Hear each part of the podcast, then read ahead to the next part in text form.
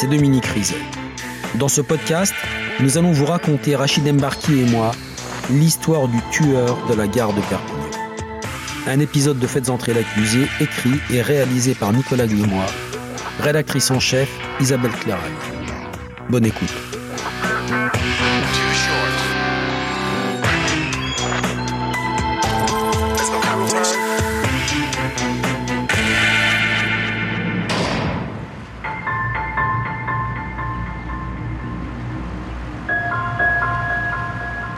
Vers 8h45, un riverain de la rue Négestière et Colis ouvre la fenêtre de sa chambre et euh, il y a un terrain vague juste en face. Et il voit euh, un corps.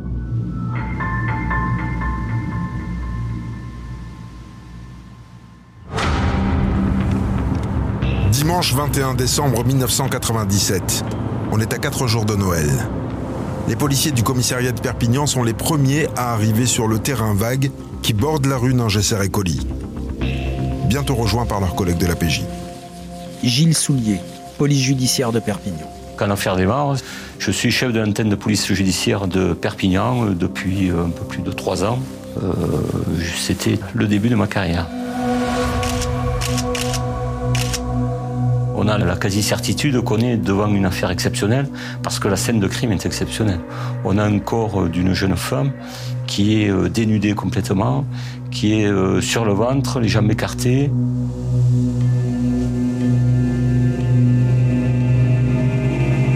Manifestement euh, des ablations importantes, des coups de couteau reçus sur le côté, presque exposés sur ce terrain vague. Donc oui, la scène de crime est exceptionnelle déjà.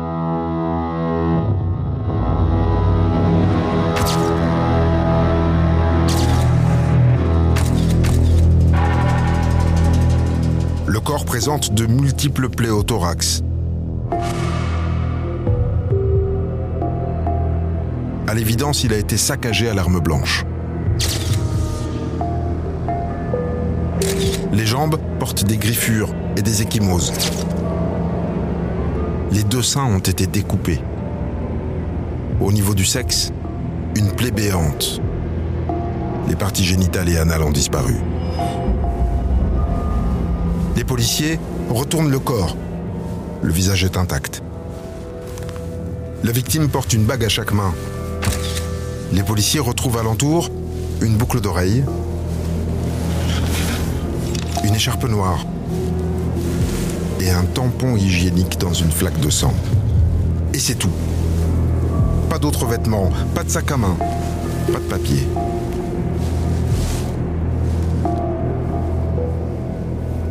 Ça euh, pratiquement au centre-ville de Perpignan, dans un terrain vague qui a la vue de, multiples riverains.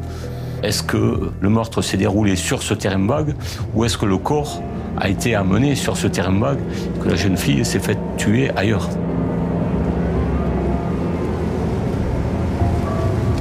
Beaucoup de questions, mais déjà une réponse. Le substitut du procureur, appelé sur place, se souvient de ce visage. Un an plus tôt, il avait ordonné le placement de la jeune femme en foyer d'accueil en raison de ses mauvaises relations avec son père. Elle s'appelait Mokhtaria Shaib. Elle avait 19 ans.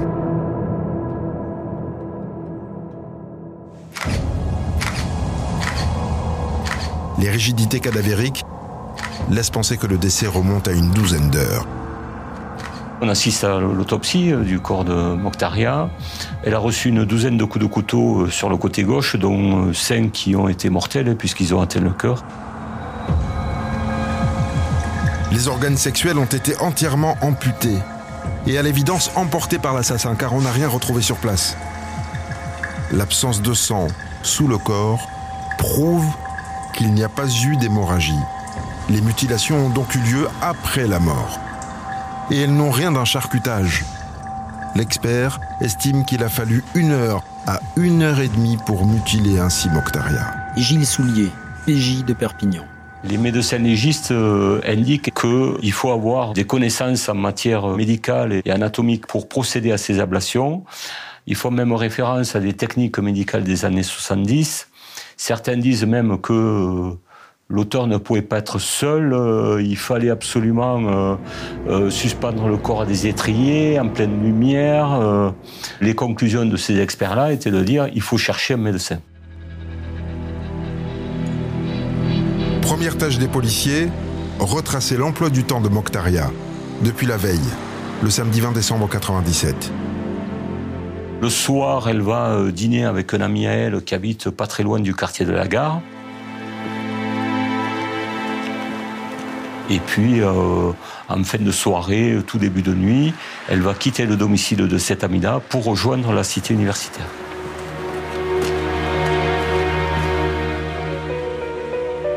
Le copain est mis hors de cause. Pas de piste non plus du côté des amis de Mokhtaria, ni du côté de sa famille, avec laquelle les relations étaient peu harmonieuses, notamment avec son père, qui n'appréciait pas que sa fille aînée vive à l'européenne. Maître Étienne Nicolo avocat des partis civils. C'était une jeune fille qui avait eu une jeunesse assez difficile et qui euh, venait d'avoir son émancipation. Elle euh, était étudiante à la fac de Perpignan. Elle avait obtenu une chambre dans la cité universitaire qui lui permettait d'avoir son indépendance. Elle rêvait de devenir infirmière et ce soir-là, c'est parce qu'elle voulait rentrer chez elle qu'elle avait quitté la personne avec qui elle avait passé la soirée, qui était un ami, et euh, qui lui avait dit, mais il est tard, reste dormir à la maison. Et elle avait dit, non, non, je vais rentrer chez moi. Mokhtaria est partie à pied de chez son ami vers 22h30. Elle a remonté l'avenue qui mène à la gare. Puis logiquement a dû emprunter la rue Courteline la rue Ribert, avant d'atteindre l'avenue Ningesser-Écoli qui mène à la cité universitaire. Tous les riverains et commerçants sur le trajet sont interrogés. Mais rien.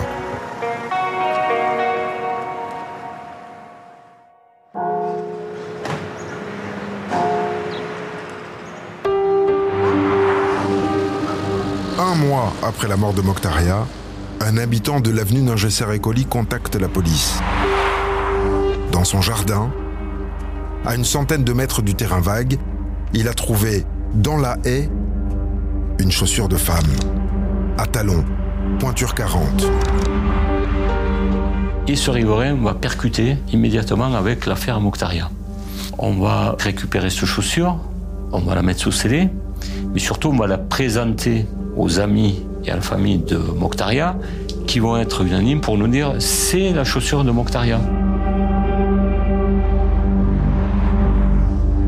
Les policiers inspectent alors tous les jardins de l'avenue et bingo.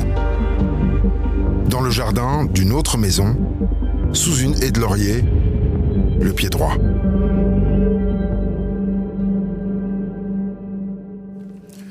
Dominique, la découverte de ces chaussures, c'est enfin un élément matériel dans cette enquête. Oui, c'est un élément matériel important qui va en amener un autre, parce que quand on retrouve ces chaussures, elles sont posées presque délicatement et on se dit c'est un piéton qui les a posés. Et si c'est un piéton, c'est peut-être bien quelqu'un qui habite le quartier. Alors, du point de vue de la génétique, on n'en est pas encore euh, comme aujourd'hui avec une police scientifique moderne.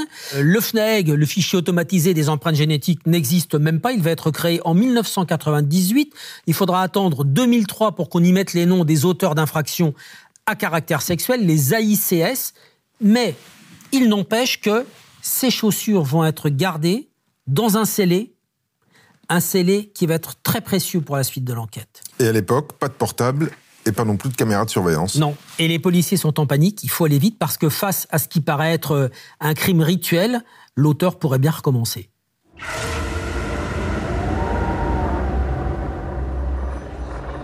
Corinne Saboureau, journaliste à La Dépêche, l'Indépendant dans ce début d'enquête, c'est un petit peu tout qui accentue les, mois de la, population à Perpignan et, voire au-delà. Hein.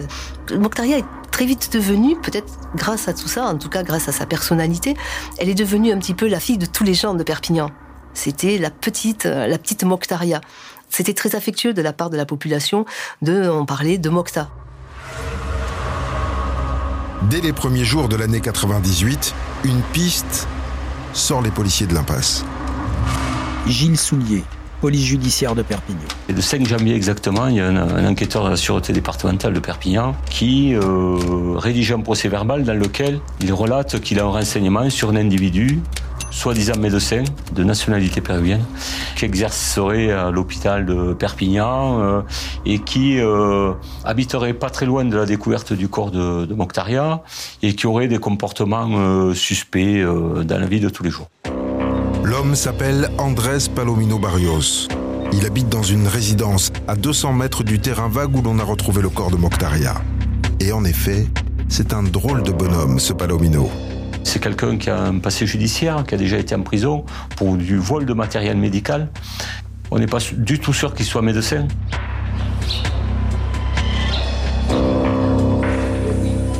L'homme, âgé de 49 ans, est interne à l'hôpital de Perpignan, avec pour toute référence la photocopie d'un diplôme péruvien. Depuis son arrivée en France en 1980, Palomino Barrios écume les centres hospitaliers du Sud. À chaque fois, il se fait virer. Ses voisins le décrivent comme marginal, taciturne. La police l'interpelle donc le 22 janvier, un mois après la mort de Mokhtaria. Et là, on arrive dans un capharnaüm le plus total, très sale, euh, euh, pratiquement taudis.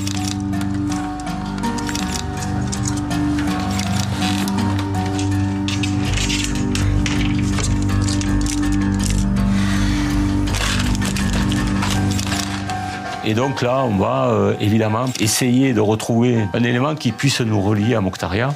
Malheureusement, on ne va rien trouver.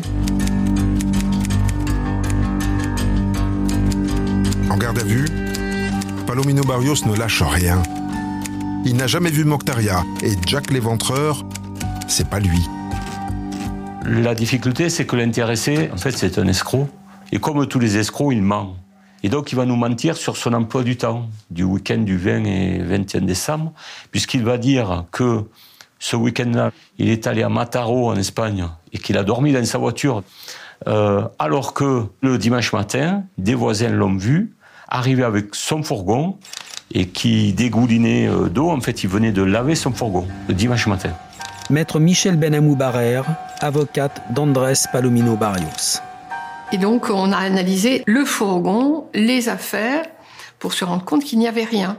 Mais euh, on était dans un système où normalement on est présumé innocent. Là, on est présumé coupable parce qu'on n'a pas le comportement adapté. Gilles Soulier, PJ de Perpignan.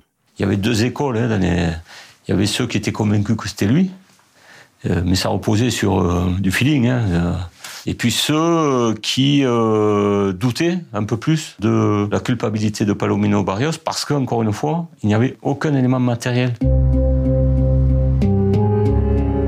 Médecin de pacotille, escroc, propriétaire d'une camionnette qui a pu servir pour découper le corps de Moctaria, Andrés Palomino Barrios a beau crier à la machination, il fait un coupable idéal.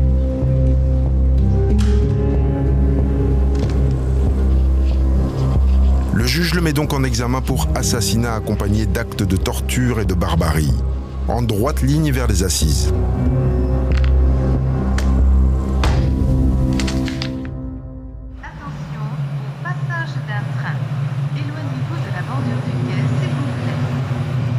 Trois mois après la mort de Mokhtaria, le 9 mars 98, en fin de journée, une jolie brune de 19 ans est agressée devant chez elle.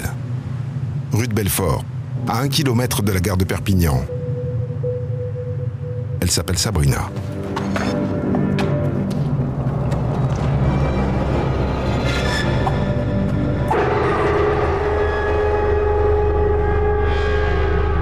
Marilyn Sandret, témoin de l'agression de Sabrina. Je m'affaire à, préparer mon repas et puis j'entends des, cris, enfin des cris, vraiment des hurlements euh, que je qualifie souvent de bestiaux parce que c'était euh, pour moi euh, vraiment terrifiant.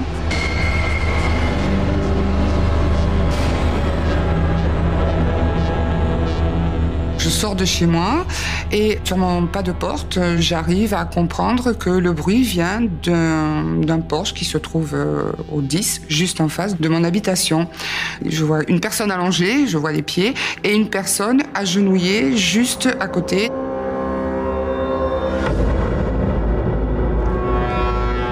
Marilyn se précipite.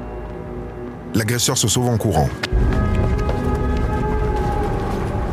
Je vois qu'il a dans les mains un, un couteau, avec une lame quand même conséquente. Je réalise donc que ce ne sont pas des coups de poing, mais ce sont des coups de couteau. Parce que bon, il y avait du sang, euh, évidemment, euh, du sang partout. hein. Du sang. Marilyn ne voit plus que ça et en oublie le visage de l'homme au couteau. Partir de ce moment-là, euh, j'ai un blanc. J'ai été euh, quand même choquée de cette scène hein, qui était vraiment, euh, vraiment horrible, quoi, terrifiante. Et le sentiment surtout que la personne qui justement était donc en train d'agresser la petite Sabrina était vraiment déterminée à la, à la tuer.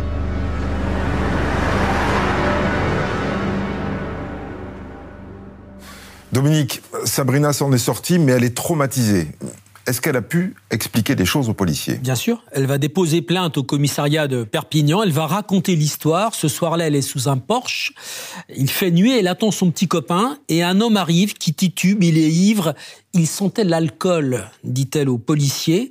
Il marche vers elle euh, et il lui dit euh, Tiens, je viens de fêter mon anniversaire, je travaille à Saint-Charles. Saint-Charles, c'est une zone industrielle à côté de Perpignan, et il trébuche. Elle l'aide à se relever, il lui dit j'habite dans l'immeuble, elle l'accompagne jusqu'à la porte de l'immeuble et puis il fouille dans sa poche. Elle pense qu'il est en train de chercher un trousseau de clés. En fait, il sort un couteau et avec ce couteau, il la poignarde deux fois. Une fois sous le sein et une autre fois au niveau du nombril et il remonte la lame jusqu'au sternum. Il lui a parlé? Ouais. Il lui a parlé, il lui a dit je vais te tuer. Elle parle d'un regard glaçant. Elle a pu le décrire? Ouais, il est pas très grand. Les cheveux châtains, peut avoir une quarantaine d'années, il a des yeux bleus, et puis elle donne ce détail, il a les dents toutes abîmées, toutes carriées, il a les dents toutes noires. Une tentative de meurtre au couteau dans le quartier de la gare sur une jeune femme de 20 ans. Trois mois après le meurtre de Mokhtaria, ça devrait rappeler des choses aux policiers, non? Ça aurait dû, Rachid, mais ça va pas se passer comme ça. Cette affaire, l'agression de Sabrina, elle va être prise par la sécurité publique de Perpignan, commissariat de police. L'autre affaire, Mokhtaria, c'est la PJ, la police judiciaire de Perpignan, avec un juge d'instruction. En fait, dans l'affaire Sabrina, le parquet ne va pas ouvrir d'informations, donc encore moins prévenir le juge d'instruction qui travaille sur le dossier Mokhtaria. C'est un vrai raté entre les services de l'État. Et moins d'un an plus tard, début 99, l'agression de Sabrina va être classée sans suite au motif que l'auteur est inconnu. Il va falloir attendre 15 ans pour que cette affaire ressorte. C'est un nouveau crime, trois mois après l'agression de Sabrina, qui va réellement donner l'alerte. Le 26 juin 98, en début de matinée, au sud de Perpignan, près de l'autoroute, dans une décharge sauvage, un chiffonnier a découvert, dissimulé sous un tapis et des cartons, corps de femme en décomposition. Guy Armand, police judiciaire de Perpignan. Il lui manque la tête, les poignets, elle a été éviscérée. La partie génitale et anale a été enlevée. Mais dans ce cas-là, les découpes sont complètement radicalement différentes avec celles de Mokhtaria. C'est grossier. On dirait que le meurtrier s'est acharné sur le corps. Les nus est en position du fœtus. Un peu plus loin d'ailleurs, on retrouvera un ceinturon dans un buisson. Des incisions sur le thorax, la hanche, la cuisse. À deux mètres du corps, dans un carton, un tas de chair en décomposition, sans doute les viscères de la victime. Mais la tête et les mains sont introuvables. La dépouille doit être là depuis au moins une semaine. Gilles Soulier, police judiciaire de Perpignan. Là, c'est sûr que avec euh, euh, la scène de crime de Mokhtaria euh, six mois avant, une très de temps aussi court à Perpignan, avoir deux jeunes filles qui se font tuer, éviscérer, etc. Là, on se dit, on, on est devant un gros problème.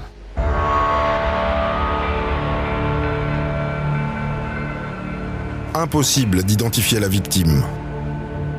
Mais la police judiciaire a déjà fait le rapprochement avec la disparition, dix jours plus tôt, d'une jeune femme de 22 ans. Marie-Hélène Gonzalez, brune, jolie. Elle s'est évanouie dans le quartier de la gare, comme Moctaria. Conception Gonzalez, la mère de Marie-Hélène Gonzalez. C'est la PJ qui était venue à la maison et euh, pour me dire qu'ils avaient trouvé un corps. Autour du corps, il y avait des vêtements. Et j'étais soulagée parce que j'ai dit, non, c'était pas elle. Parce qu'il n'y avait rien autour d'elle, aucune affaire à elle. Alors je, sors, je dis à mon mari, je suis contente que c'est pas Marie-Hélène, parce qu'il n'y a rien à elle. Le soulagement des parents Gonzalez est de courte durée. Les expertises génétiques sont formelles. Je pouvais pas imaginer que, que ce soit elle. Non, je pouvais pas imaginer. Non, parce que c'est une petite qui était quand même dégourdie. Elle s'est mis fait quand même des gens. Euh, c'est pas possible que ce soit elle. J'avais la colère et tout qui montait. Euh, je ne le croyais pas. Je croyais pas mes yeux. Marie-Hélène travaillait à Argelès-sur-Mer, à 25 km de Perpignan. Elle m'a téléphoné comme quoi elle arrivait avec les trains de 9h. Et euh, justement, moi, je travaillais, j'ai pas pu aller la chercher. Elle m'a dit, ne t'inquiète pas, maman, euh, je me débrouillerai. Donc, euh, je me suis pas inquiétée. Aucun témoin n'a vu Marie-Hélène. Elle faisait souvent du stop pour rentrer chez ses parents. Sortie de la gare, rue Courteline, rue Ribert, jusqu'au carrefour du café Figuère, où les autostoppeurs ont l'habitude de lever le pouce. À partir de là, ça suffit pour emporter euh, au sein de la police judiciaire à Perpignan notre conviction qu'on avait affaire au même tueur pour Moctaria et pour Marie-Hélène.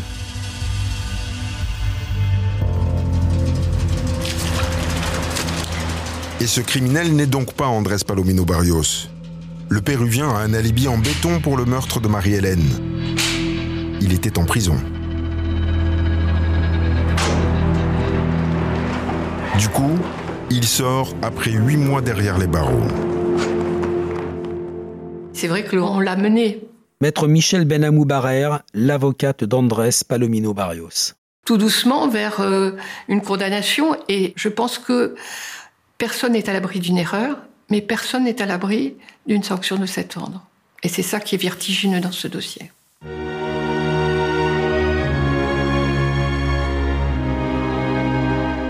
Le parquet de Perpignan ouvre une information judiciaire contre X pour assassinat. Et les mémoires se réveillent, car les policiers fouillent leur vieux dossier.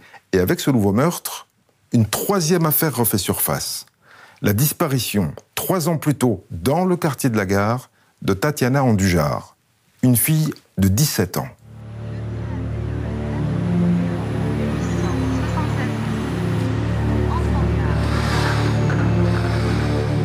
Tatiana s'est évaporée le 24 septembre 1995. Après un week-end chez des amis à Toulouse, elle est rentrée en train à Perpignan. Elle avait promis à ses parents qui habitaient un petit village à 15 km de la gare d'être là pour le dîner. Marie-Josée Garcia, mère de Tatiana Andujar. Plusieurs témoins la voient, donc ça c'est une certitude. Et puis euh, on la voit téléphoner d'une cabine téléphonique, comme si elle attendait quelqu'un ensuite. Et puis euh, se diriger vers la rue Ribert. Et puis là, elle s'est volatilisée. Plus aucune piste, plus aucune trace. On, ne sait pas ce qu'elle est devenue. On a tout imaginé. Au départ, on a imaginé euh, que peut-être, bah, après tout, peut-être qu'elle avait fugué. Mais euh, les jours passant, c'était impossible. Ben peut-être qu'elle est tombée dans un réseau de prostitution. Le père de Tatiana se rend dans des bars de, prostituées en Espagne pour voir s'il n'y a pas Tatiana, parce qu'on nous avait dit avoir vu une jeune fille brune qui ressemblait à Tatiana. Et euh, on surveille des camps de gitans parce qu'on nous a dit, on l'a vu dans un camp de gitans, donc on part le soir, on guette les allers-retours. On devient fou, on devient fou. Sans résultat, les recherches ont été abandonnées au bout d'un an et demi, au désespoir de ses parents. À l'été 98, l'assassinat de Marie-Hélène Gonzalez provoque donc la réouverture du dossier Tatiana. Tatiana, Mokhtaria, Marie-Hélène. Désormais, les disparus de la gare de Perpignan pour l'histoire judiciaire.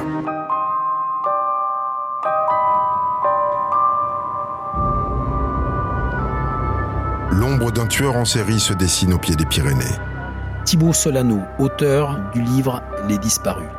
À l'époque, la figure du tueur en série est encore une figure un peu américaine. Or, vers la fin des années 90, il y a justement des tueurs en série français qui sont arrêtés. Je pense à Guy Georges, je pense après à Patrice Allègre. Et donc, à la fin des années 90, à Perpignan, on se dit à notre tour. Corinne Saboureau, journaliste à La Dépêche, l'Indépendant. Les, les parents refusent de laisser sortir leurs enfants, euh, y compris euh, de 17-18 ans, les lycéens. Il y a vraiment cette terreur qui plane sur Perpignan et qui déborde sur le département. Gilles Soulier, PJ de Perpignan. Quand on travaille sur cette affaire-là, on sort à Perpignan, tout le monde vous parle. Ah, vous travaillez dans la police Et alors, où vous en êtes Tout le monde vous parle de cette affaire-là. Plus de 100 policiers sont sur le coup.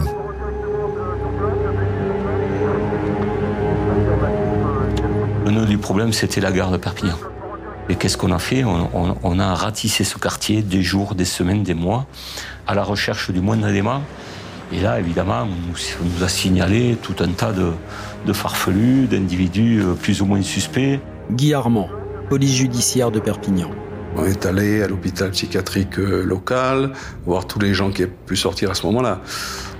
On a également fait une chasse à l'homme, une chasse aux détraqués sexuels de la région, comme euh, rarement ça a été fait. La PJ de Perpignan se transforme en fourmilière.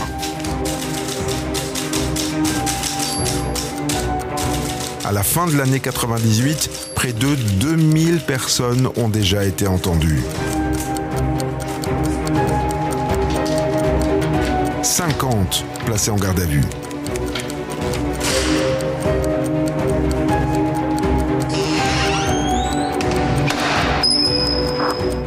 Policiers de Perpignan se déplacent partout en France, et même en Europe, quand des crimes similaires sont commis. Guy Armand, police judiciaire de Perpignan. On a même eu la police belge qui nous a appelés pour nous dire qu'un témoin assurait avoir vu Tatiana dans un véhicule avec Dutroux. Nous sommes allés en Belgique, nous avons fait des vérifications, nous avons entendu Dutroux. C'était une jeune fille qui ressemblait à Tatiana, encore une fois. Un an après le début de l'enquête, Dominique, l'espoir revient. Oui, le 30 décembre 1998, les pompiers sont appelés au Boulou, c'est à côté de Perpignan. On a retrouvé le long d'un chemin des restes humains, un crâne, quelques ossements, une bague. Ce sont les restes de Marie-Hélène Gonzalez, mais ça ne va pas faire progresser l'enquête. Alors j'ai fait des recherches et d'après les coupures de presse de l'époque, les esprits se sont complètement échauffés à propos de ces crimes. Le New York Times, le Sunday Telegraph, Vanity Fair, les journalistes vont échafauder des hypothèses autour des meurtres de Perpignan. Parce qu'à Perpignan, il y a l'histoire de Dali qui a peint la, la, gare de Perpignan, qu'il a appelée El Centro del Mundo, c'est une de ses toiles les plus célèbres. Il a peint aussi des femmes, des femmes décapitées, des femmes éviscérées. Et on va faire le lien entre tout ça. Et les journalistes vont échafauder des thèses incroyables en imaginant que le tueur de Perpignan a pu s'inspirer de l'œuvre de Dali. La police judiciaire de Perpignan est sur les dents. Depuis la disparition de Fatima Hydraou, une trentaine d'enquêteurs est mobilisée à la recherche du moindre indice. Fatima Hydraou et une victime de plus, la quatrième. Elle disparaît dans le quartier de la gare le 9 février 2001 vers 18h30. 23 ans, brune, jolie. Nous sommes persuadés que le tueur de la gare vient encore de frapper. Cette disparition soudaine plonge dans l'angoisse sa famille et la population perpignanaise avec. Pour nous, c'est la catastrophe, c'est l'échec ultime. Mais cette fois, la chance sourit aux policiers. Un témoignage les met sur la piste d'un patron de bar, Marc Delpech. 34 ans, marié, père de famille, pas de casier judiciaire. Et il passe tout de suite aux aveux.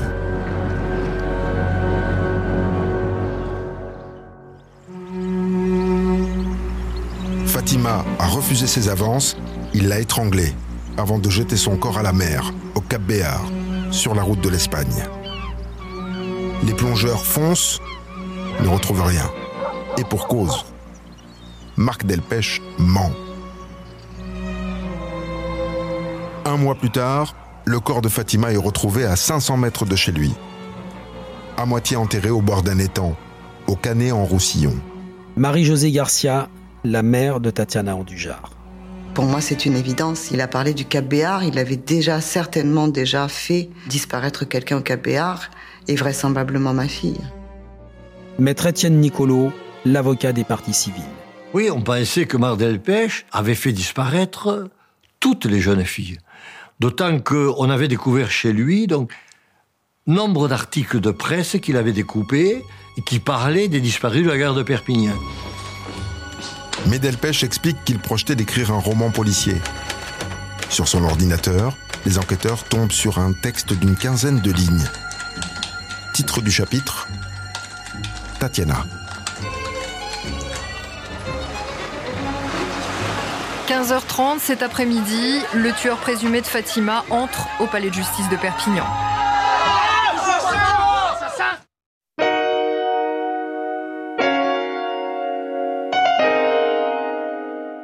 Dominique, il écrit quoi Marc Delpech dans son roman?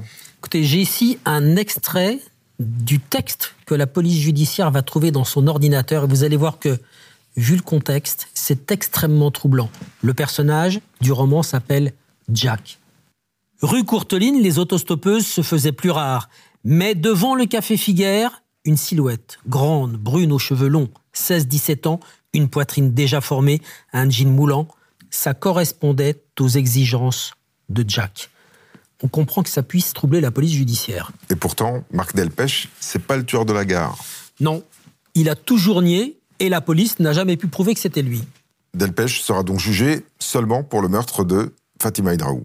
Juin 2004, trois ans plus tard, l'ombre des disparus de Perpignan plane sur les assises et c'est sans doute pour ça qu'il a été aussi lourdement condamné, 30 ans avec 20 ans de sûreté.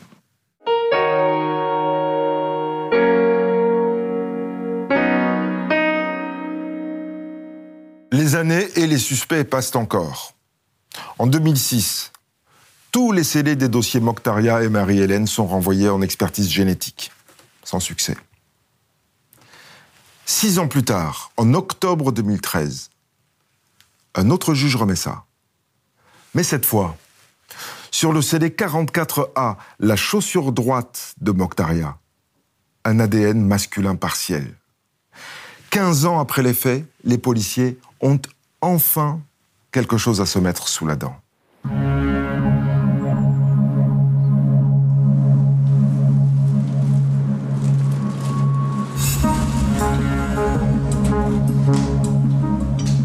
Un ADN partiel est trop incomplet pour être comparé aux 2 millions de profils recensés par le FNAEG, le fichier national des empreintes génétiques. Mais il permet au moins de faire des comparaisons au cas par cas. Gilles Soulier, police judiciaire de Perpignan. On a comparé avec tous les suspects du dossier, Palomino Barrios, tous les individus qu'on était allés voir à gauche et à droite, qui avaient trucidé euh, le voisin ou, ou l'épouse, etc., dans des conditions un peu similaires. Donc on a comparé tout ça et tout était négatif. Tous les types encore suspects sont écartés. C'est une avancée réelle. Mais cela n'apaise pas la souffrance des familles, rassemblées par le chagrin et la soif de vérité. Conception Gonzalez, la mère de Marie-Hélène Gonzalez. Parce que quelqu'un la connaît, si quelqu'un l'a vu quelque part, il y a quelqu'un qui doit savoir quelque chose. Ne nous laissez pas avec cette angoisse. Merci.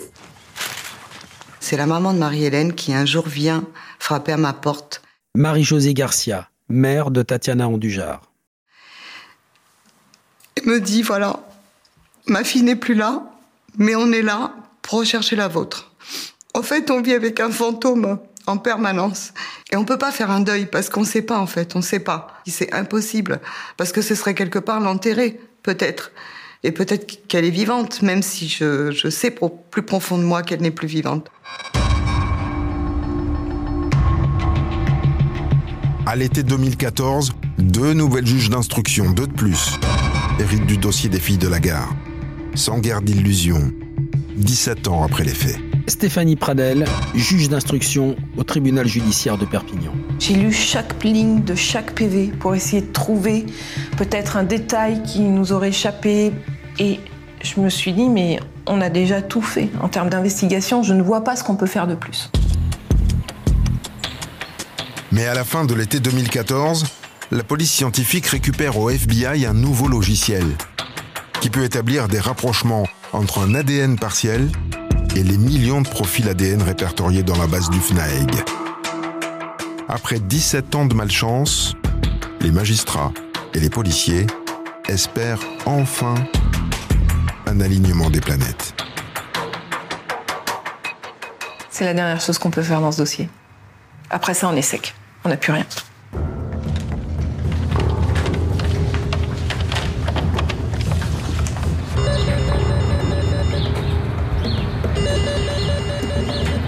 Et là, on a un coup de téléphone qui nous dit on a un profil. C'est Jacques Rançon.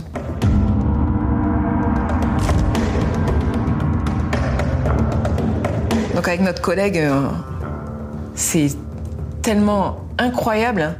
On se précipite tout de suite sur euh, nos logiciels à nous. On regarde s'il a des antécédents. Et on s'aperçoit que Jacques Rançon a été déjà condamné pour viol.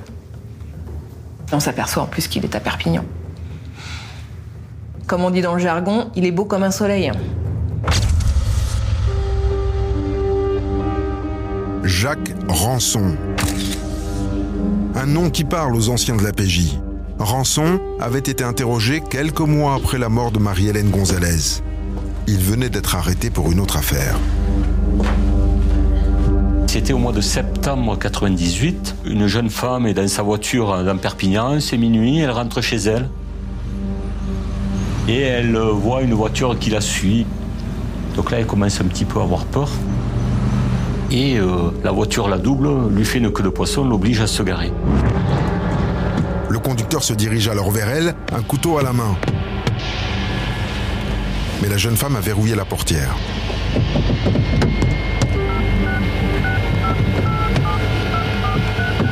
Téléphone son père qui rapplique, qui fait fuir l'agresseur, mais relève le numéro de sa plaque d'immatriculation. Le lendemain, Rançon est placé en garde à vue par les gendarmes. La PJ est alertée et vient l'interroger au sujet de Marie-Hélène Gonzalez. Je n'ai tué personne. Je ne connaissais pas Marie-Hélène Gonzalez. J'ai appris sa mort par ma femme et une copine à elle. Et ça n'ira pas plus loin. C'est évident que une fois qu'on a la solution dans une affaire, c'est très facile de refaire l'histoire et de dire ah mais oui. Mais malheureusement, on n'a pas d'éléments à lui mettre sous le nez pour pour euh, voilà arriver. Il nous faut des aveux dans une affaire comme ça. 17 ans plus tard, à la lecture du PV d'audition, les policiers relèvent que Jacques Rançon est arrivé à Perpignan en septembre 97, quelques semaines avant la mort de Mokhtaria. Capitaine Vincent Delbray de la police judiciaire de Perpignan. À cette époque-là, il demeurait dans une chambre au tête de Berry, à vue la gare à Perpignan. Donc à 100 mètres de la gare, un hôtel qui est situé à quelques mètres de la rue Courteline, donc sur le parcours emprunté par nos victimes. Peut-être une nouvelle énigme judiciaire en passe d'être résolue grâce au progrès de la science. Depuis hier, un homme est en garde à vue à Perpignan, confondu grâce à son ADN retrouvé sur une des victimes. Les enquêteurs se demandent s'il ne serait pas impliqué dans plusieurs affaires.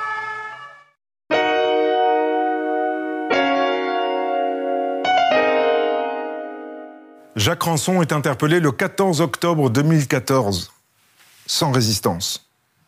Il est placé en garde à vue pour le meurtre de Mokhtaria Chaïb, le seul crime pour lequel les policiers ont son ADN. Mais ça, ils lui disent pas encore. Il commence en douceur. Capitaine Vincent Delbray de la police judiciaire de Perpignan. Effectivement, c'est un, un- un gars qui vit dans une chambre, dans un foyer, avec très peu de revenus, puisqu'il travaille pas, il est sorti de prison depuis peu, et il vit surtout des aides sociales, quoi.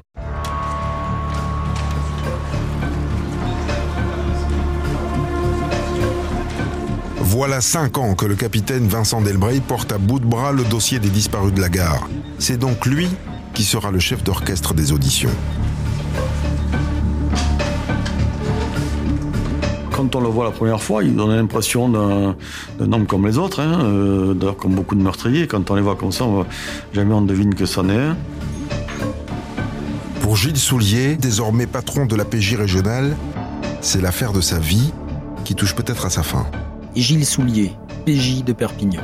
Alors évidemment, ça fait 17 ans qu'on l'attend. Donc euh, c'est sûr que euh, émotionnellement, c'est c'est un moment qui est, qui est quand même euh, important. Et là, on s'aperçoit que c'est quelqu'un sous ses aspects un peu rustres, etc., mais qui répond parfaitement aux questions. Quand on lui parle des choses qui ne gênent pas.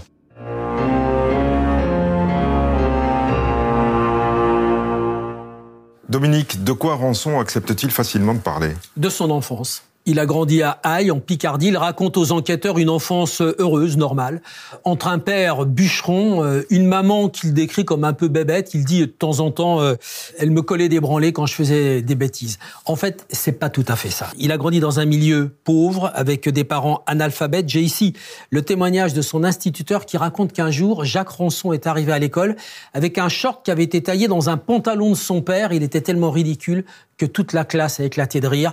Il raconte une autre anecdote. Le jour où les enfants arrivent avec un petit casse-croûte à midi, eh bien, Rançon, lui, il a une boîte de conserve. Il a des frères et sœurs? Il en a 13, hein, tous placés, sauf lui, mystérieusement. Rançon, il a grandi avec ses parents.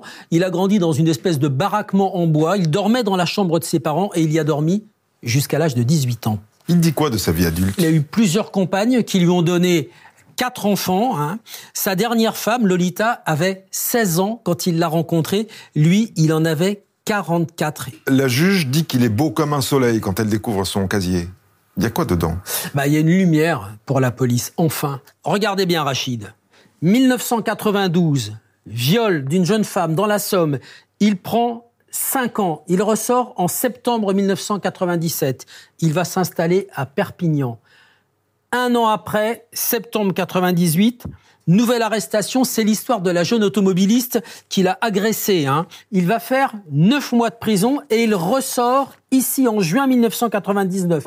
Il retourne dans la Somme, il va pas rester tranquille longtemps. Deux mois seulement après, il tente d'étrangler une femme de 23 ans. Elle reprend connaissance au moment où il charge son corps dans le coffre de sa voiture. Nouvelle condamnation, 5 ans de prison. Il ressort en janvier 2003 et à sa sortie, il s'installe à Perpignan. Et c'est là qu'il rencontre Lolita. Pendant huit ans, il n'y a rien à signaler. Mais le naturel revient au galop quand Lolita le quitte en 2012.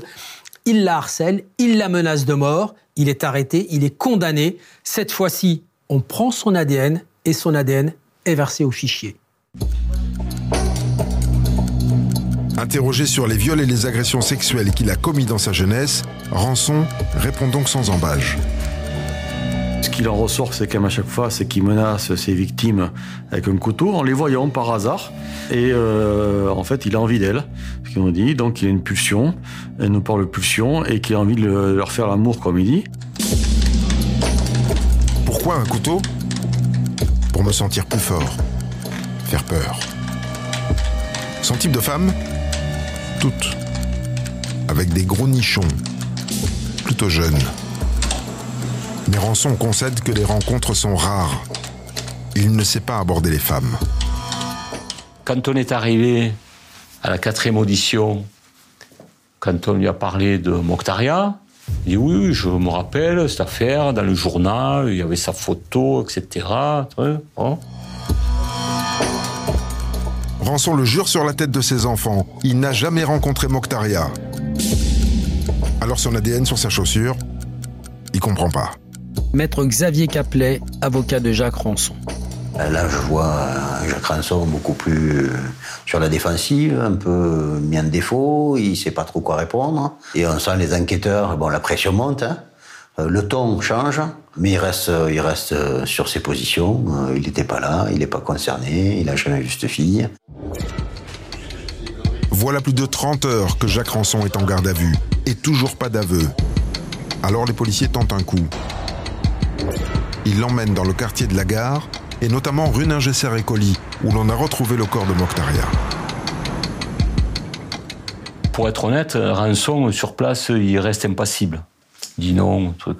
Et euh, quand on rentre au service, on est un peu pessimiste sur euh, les dernières heures, puisque la garde à vue se terminait le lendemain midi. Et donc je rentre chez moi avec un rendez-vous pris pour le lendemain matin et euh, je vais être rappelé assez rapidement pour revenir à la PJ. Bon, ben, on l'avait mis au repos, mais on l'avait autorisé à fumer. Certains enquêteurs sont allés fumer avec lui, l'ont accompagné, ce qui est classique. hein. Et c'est une enquêtrice, hein. c'était la seule femme d'ailleurs de l'équipe euh, à cette époque-là, qui au détour d'une conversation, alors en lui parlant de ses enfants, en lui parlant de que sais-je, en tout cas va l'amener à euh, bah, infléchir sa position et à reconnaître les faits. Jacques Ranson a craqué. Enfin. À 2h54, on le sort de sa geôle pour une sixième et ultime audition. Cette fois, c'est la bonne. Et donc, il va être entendu pendant deux heures ou deux heures et demie. Et là, on voit quelqu'un qui se libère. Jacques Ranson raconte en détail ce samedi 20 décembre 97. La pluie qui tombait ce soir-là. Le blouson en cuir marron de Mokhtaria. Il nous dit qu'en fait, euh, il se promenait sur ce boulevard. Il redescendait en fait depuis le haut et sur le trottoir opposé, au niveau du terrain vague, il voit arriver donc cette jeune fille.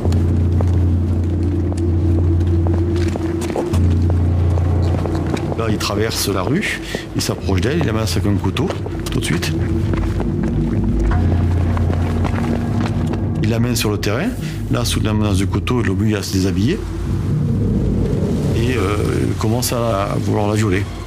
Stéphanie Pradel, juge d'instruction au tribunal judiciaire de Perpignan. Il va euh, la tuer parce que elle crie. Et elle dit je vais appeler la police, elle se débat.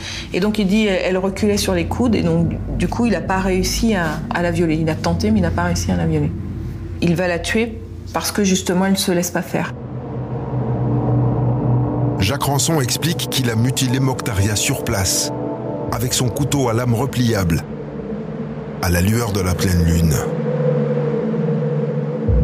Pour pas qu'on retrouve mon ADN, j'ai mis ce que j'avais découpé dans un sac plastique.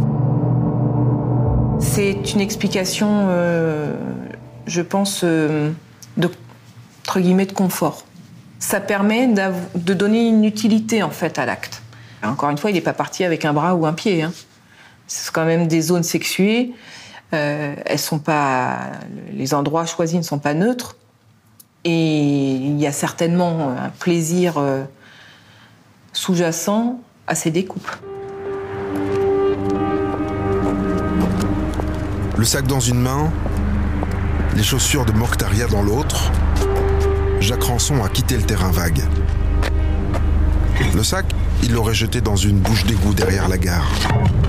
Avant de rentrer, sans paniquer, sans croiser personne, dans sa chambre d'hôtel. C'est tombé sur Mokhtaria Shaim, ça aurait pu tomber sur une autre. C'est un opportuniste. Laure Moisset, journaliste, La Dépêche, L'Indépendant. Nous, on reste euh, glacés quand on le voit parce qu'on se dit mais c'est pas possible, c'est pas lui. Et on est effrayé parce qu'on se dit première chose qu'en fait il était là tout ce temps, il vivait à Perpignan dans un secteur pas très éloigné de la gare et que en fait on l'avait sous la main. Et puis euh, il ne correspond pas du tout au profil que l'on avait imaginé. Bon bonsoir et bienvenue à tous.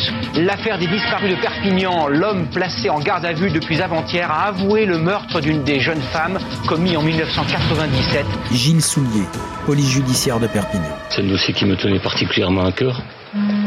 Et puis évidemment, euh, quand on reçoit les familles régulièrement au service et que malheureusement au bout d'un certain temps on n'a plus grand chose à leur dire, euh, je vous garantis que ce sont de longs moments de solitude.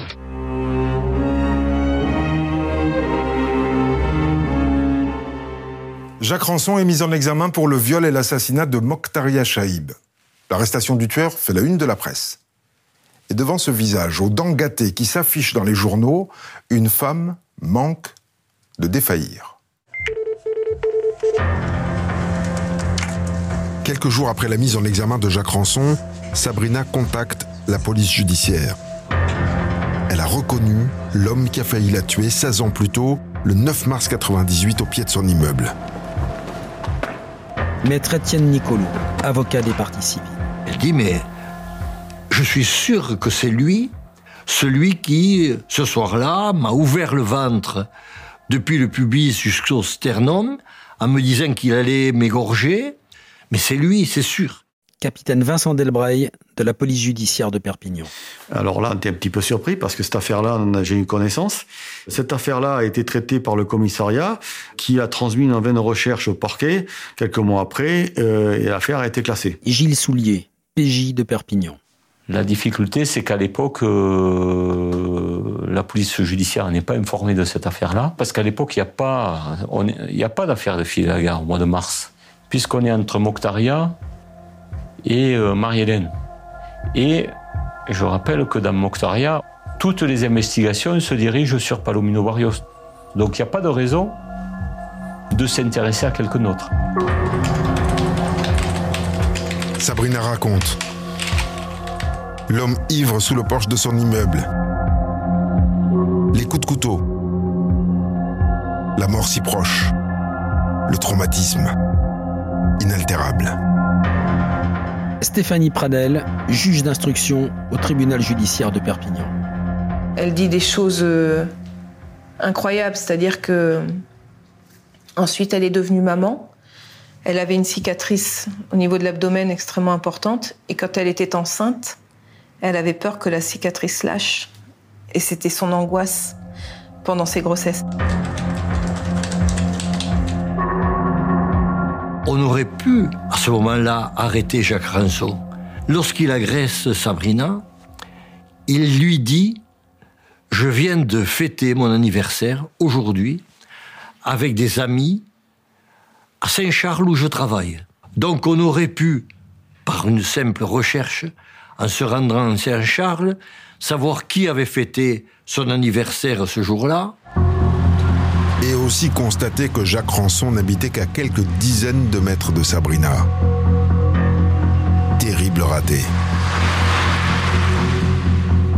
Et trois mois plus tard, trois mois plus tard, Marie-Hélène Gonzalez disparaît et est retrouvée morte avec les mutilations que l'on sait.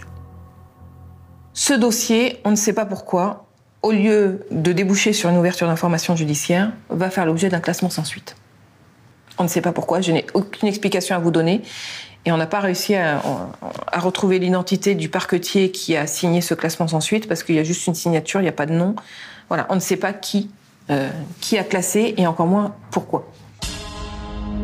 Quelques semaines plus tard, Sabrina désigne Jacques Ranson au milieu d'une planche photo sans la moindre hésitation. Extrait de prison pour une nouvelle garde à vue, l'homme finit par avouer à la troisième audition. Quand il l'a vue, il s'est dit Je vais me la faire, je vais lui faire l'amour, la violer. Mais moi, je dis lui faire l'amour. La tentative de meurtre sur Sabrina est prescrite, le dossier est clos depuis 17 ans. Mais la justice va rompre cette prescription en vertu d'une jurisprudence déjà utilisée dans le cas Fourniret. Ce principe de connexité permet en effet de rapprocher des faits qui s'inscrivent dans le cadre d'une série de crimes similaires. En juin 2015, Rançon est donc mis en examen une deuxième fois pour l'agression de Sabrina. Et la justice va maintenant aller le chercher sur le meurtre de Marie-Hélène Gonzalez. Stéphanie Pradel, juge d'instruction au tribunal judiciaire de Perpignan. On voulait vraiment qu'il reste dans cette logique d'aveu et donc tout de suite on le reprend parce qu'effectivement, sur Marie-Hélène, on n'a rien. Pas un ADN, pas un témoignage, rien. Maître Xavier Capelet, l'avocat de Jacques Ronson. Comme j'ai dit à Jacques Ronson, de toute façon, au point où on en est, on a Mokhtaria, on a Sabrina. Je lui explique également qu'on a en face aussi de nous des familles de victimes qui depuis des années attendent des réponses. Capitaine Vincent Delbray de la police judiciaire de Perpignan. On n'a même pas eu besoin de discuter. Euh, tout de suite, il nous dit oui, c'est moi qui l'ai faite. C'est moi qui l'ai tuée. Tout de suite, première audition, donc il passe aux aveux. Dans la foulée de ces aveux, la juge organise une reconstitution du crime de Marie-Hélène.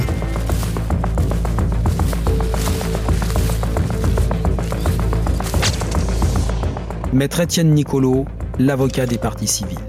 J'ai assisté euh, dans ma carrière professionnelle à de nombreuses reconstitutions et aucune ne m'avait marqué comme celle euh, qui a été faite pour le meurtre de Marilène Gonzalez. Quand on demande à Rançon de refaire le crime de Marilène Gonzalez, il se précipite comme un fou sur le mannequin, arrache les vêtements qui avaient été mis sur ce mannequin. Il est agressif. On a l'impression qu'il revit ce qu'il avait fait à l'époque. Mois de juin, comme à l'époque. Hein. Il fait chaud comme à l'époque. Hein. Sauf que là, Jacques Ranson, il arrive, bon, il a, quelques mois de détention dans les jambes, il a pris du poids. J'ai pas du tout eu l'impression qu'il y trouvait le moindre plaisir, contrairement à ce que j'ai pu entendre ici ou là, mais pas du tout, à aucun moment. Pour interrompre les hurlements de sa victime, Rançon s'est emparé d'un câble dans le vide-poche et il l'a étranglé. Stéphanie Pradel, juge d'instruction au tribunal judiciaire de Perpignan à certains moments, il y avait son, regard se voilait, il, basculait. On était avec lui en 98, quoi. C'était vraiment ça. Et on a euh, compris aussi l'effroi, l'effroi qu'a pu euh, ressentir euh, Marie-Hélène.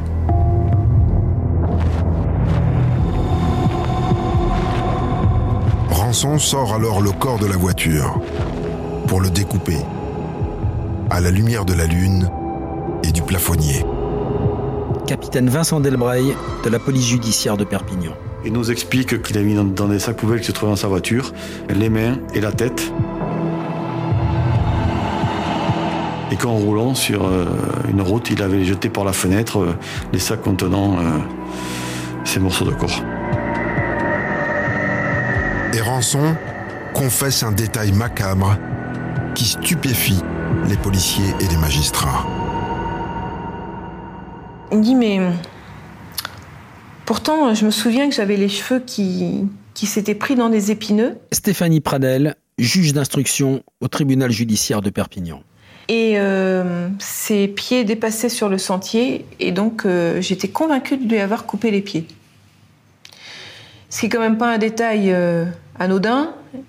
Et s'il le dit, c'est que Surtout que, sur encore une fois, la zone n'a pas changé, il n'y a pas d'épineux à cet endroit-là. Donc manifestement, il parle d'une autre scène de crime. Un autre crime, qui ne peut pas être celui de Tatiana Andujar, la dernière des disparus de la gare de Perpignan, puisqu'en septembre 95, Jacques Ranson était en prison à Amiens.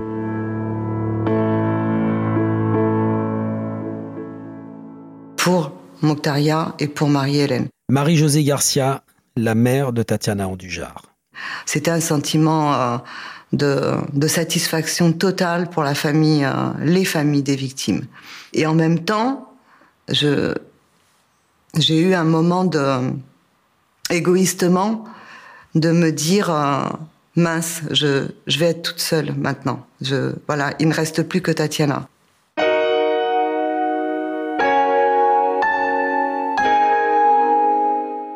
Une quatrième victime, Nadjet, rejoint en revanche Mokhtaria, Marie-Hélène et Sabrina. Car les policiers ont retrouvé une agression sexuelle non résolue, quatre jours après l'arrivée de Rançon à Perpignan. Et là encore, il avoue, c'est bien lui qui a agressé cette femme de 18 ans en septembre 97.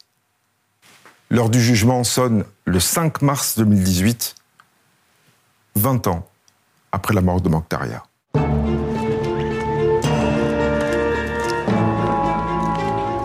Foule se presse au procès de Jacques Rançon. La cour d'assises de Perpignan a été spécialement réaménagée pour l'occasion. Tout le monde veut voir le monstre.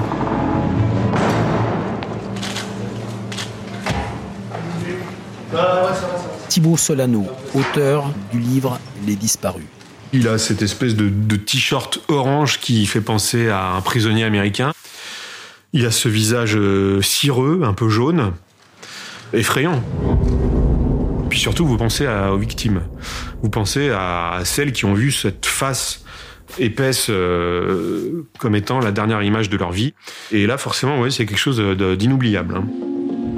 À quelques mois de la retraite, l'avocat Étienne Nicolo va pouvoir porter, in extremis, la parole de toutes les victimes. Maître Étienne Nicolo, avocat des parties civiles. Pendant euh, 20 ans, je me suis battu aux côtés des familles euh, pour que l'on sache la vérité.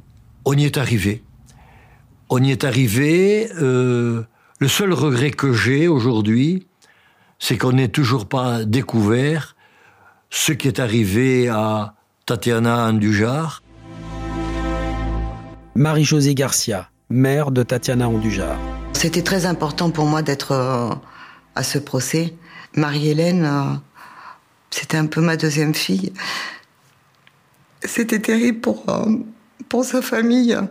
Donc je pouvais pas ne pas être là. Mais ça a été le procès de l'horreur. Vraiment, ça a été le procès de l'horreur.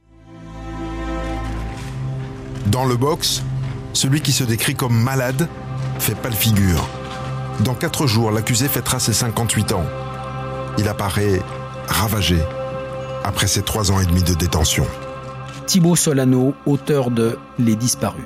Quand il prend la parole, quand vous entendez sa voix, un peu éteinte, euh, un peu cet accent picard, euh, vous êtes pendu à ses lèvres, quoi. C'est-à-dire, vous, vous attendez de voir ce qu'il va dire, et il dit que des banalités, quoi. Maître Gérald de Brivet-Gallo, avocat de Jacques Ronson.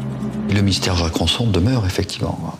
Et c'était l'objectif aussi de cette cour d'assises que de pouvoir euh, approcher ce mystère. Et je crains que nous soyons encore sur notre fin. hein. La psyché de Jacques Ranson reste un angle mort, dont les experts psychologues et psychiatres ont pu éclairer certains recoins. Docteur Daniel Cani, expert psychologue. Jacques Rançon, c'est un psychopathe. Voilà, un vrai de vrai. Sans où on a une absence totale de culpabilité, une banalisation des actes, une impulsivité terrible, une répétition des actes, et une, absence totale d'empathie pour le mal qu'il a pu faire. L'instruction a montré qu'il avait commis sa première agression sexuelle à l'âge de 16 ans. Une fille de la Somme qu'il a essayé d'étrangler. Une affaire restée sans suite. Mais c'est sans doute dans les tréfonds de son adolescence que réside une partie du mystère. Les filles ne voulaient pas jouer avec moi parce que j'étais le petit malheureux du village. J'étais donc pauvre, pas aimable, pas beau.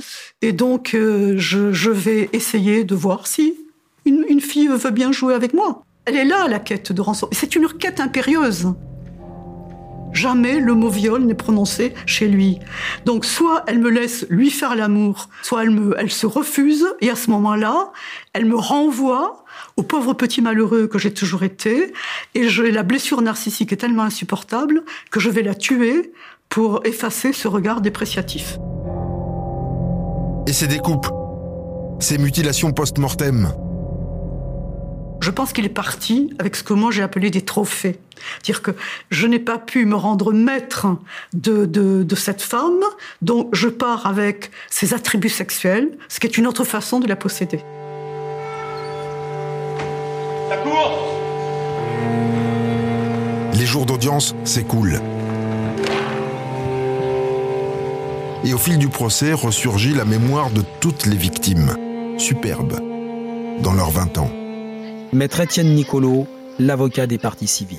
Il y a des moments dramatiques lorsque défilent sur l'écran les photos de ces jeunes femmes pleines de vie qui euh, montrent ce qui est parti, ce qui a disparu.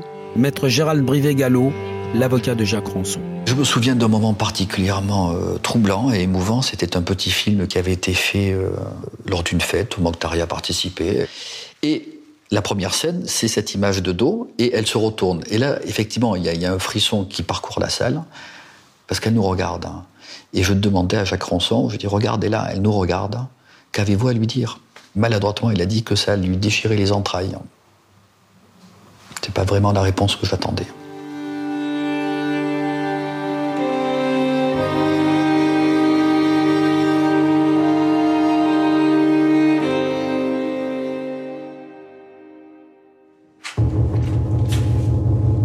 Sur un ton mal assuré, Rançon relate ses crimes dans un silence de cathédrale. Et face au regard absent de l'accusé, la haine et la colère explosent. Laure Moisset, journaliste, La Dépêche, L'Indépendant. Il y a des moments marquants. On a quand les, euh, les frères de Marilyn Gonzalez et le frère de Mokhtar Chaïb passe par-dessus euh, la rambarde, se jette sur le box pour tenter d'attraper euh, Jacques Ranson par les euh, petites fenêtres qu'il y a dans le box. Les policiers s'interposent, d'autres arrivent en renfort. L'incident ne dure que quelques minutes, mais dans la salle d'audience, c'est les mois. Maître Xavier Caplet, avocat de Jacques Ranson. Quand on a des parties civiles qui viennent s'en prendre physiquement à un accusé dans son box et que strictement personne ne réagit, et notamment pas le président de la cour d'assises. Voilà, on n'est pas au cirque, hein, on n'est pas, euh, c'est pas un pugilat, euh, on est devant une cour d'assises, on est censé rendre la justice, et c'est pas comme ça que ça fonctionne. Et puis vient le moment où Sabrina monte à la barre, la victime oubliée. Là, c'est le moment, je crois, le, le plus déchirant du procès. Laure Moisset, journaliste, La Dépêche, L'Indépendant. Parce qu'on a une survivante qui en fait euh, revit ces moments-là qui sont d'une violence extrême et qui en plus, euh, moi je l'ai ressenti comme ça, mais c'est vraiment, ça, qui parle pour les autres, celles qui sont plus là pour parler. Cette euh, douleur qu'elle a déversée à la barre, c'était euh, sincèrement insoutenable, insoutenable. Après un réquisitoire sans surprise et un exercice de défense impossible la cour d'assises de Perpignan se retire, puis rend son verdict. Maître Xavier Capelet, l'avocat de Jacques Ronson. Verdict attendu, euh, programmé euh, depuis très longtemps, à perpétuité bien sûr, avec une peine de sûreté de 22 ans, ce qui est le maximum légal. Et il n'a pas fait appel, pour un résultat dont on savait que de toute façon il ne serait pas bien différent. Voilà. Il a, il a détruit la vie de ma fille. Conception Gonzalez, la mère de Marie-Hélène Gonzalez. Et aussi la nôtre. Il a détruit notre vie et celle de ses frères. Et pour nous, on va vivre les restants de notre vie avec l'image et le nom de celui qui a enlevé, assassiné notre fille. Gilles Soulier, police judiciaire de Perpignan. À titre personnel, euh, vraiment une affaire marquante parce que également il y avait notamment la mère de Marie-Hélène Gonzalez qui passait nous voir régulièrement au service. Et en sortant, euh, elle m'a fait signe, je suis allé la voir. Et, cette femme m'a serré dans ses bras en pleurant et en me disant merci. Je me dis rien que pour ça, tout le travail, toutes les années qu'on a passées, la récompense, elle était dans ces quelques secondes-là, dans les bras de cette femme en train de pleurer et me disant merci pour sa fille. Voilà. Donc à partir de là, le travail était fait, quoi.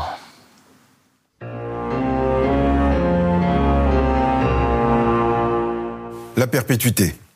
Mais le parcours judiciaire n'est pas terminé pour Rançon. Lui aussi, il a un chiffre noir. Ouais. Dans le jargon des criminologues, le chiffre noir, ce sont les crimes qui ont échappé à la police. Et quand on connaît Jacques Rançon, son mode opératoire, la fréquence de ses attaques, on est en droit de se poser des questions. Je vous rappelle qu'entre sa sortie de prison en 1997 et son arrestation un an plus tard, il attaque tous les trois mois Mokhtaria, Sabrina, Marie-Hélène Gonzalez, plus cette femme qu'il a agressée dans sa voiture. Et dès sa sortie de prison, il revient dans la Somme où il tente d'étrangler une jeune femme après seulement deux mois de liberté. Et il se réinstalle à Perpignan en 2005. Et là, plus rien. Alors, Jacques Ranson explique que s'il n'avait pas rencontré Lolita, avec laquelle il a vécu pendant huit ans, c'est sa phrase, Dieu sait s'il n'y aurait pas pu y avoir d'autres meurtres. Et avant le premier viol en 92 Deux avocats spécialisés dans les affaires de cold Didier Seban et Corinne Herman, vont travailler sur des dossiers anciens, dont un, un meurtre et un viol en 1986 dans la Somme, d'une jeune femme qui s'appelait Isabelle Ménage. Et la justice a accepté de rouvrir le dossier? Oui, bien sûr. Le corps d'Isabelle Ménage a été exhumé. L'Institut de recherche criminelle de la Gendarmerie nationale a procédé à une autopsie et a observé des mutilations génitales sur son corps qui pourraient être la signature de Jacques Ranson. Jacques Ranson a été entendu. Il dit que c'est son premier crime. Il a avoué le viol et le meurtre d'Isabelle Ménage avant de se rétracter. En juin 2019, il était mis en examen pour ces deux crimes, viol et meurtre, et il devra en répondre devant une cour d'assises.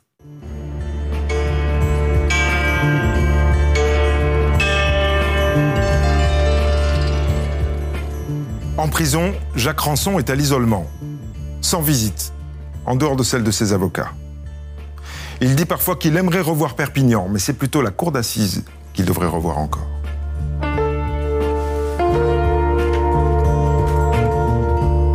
Vous venez d'écouter le podcast de Faites entrer l'accusé consacré aux tueurs de la gare de Perpignan. Si vous avez aimé ce podcast, abonnez-vous sur votre plateforme d'écoute préférée pour ne manquer aucun épisode de votre podcast Faites entrer l'accusé.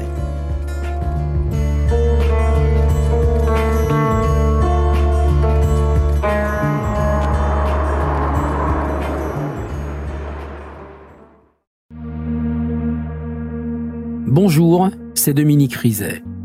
Une poignée de secondes, voilà tout ce qu'il faut pour qu'une vie bascule. Juste une poignée de secondes.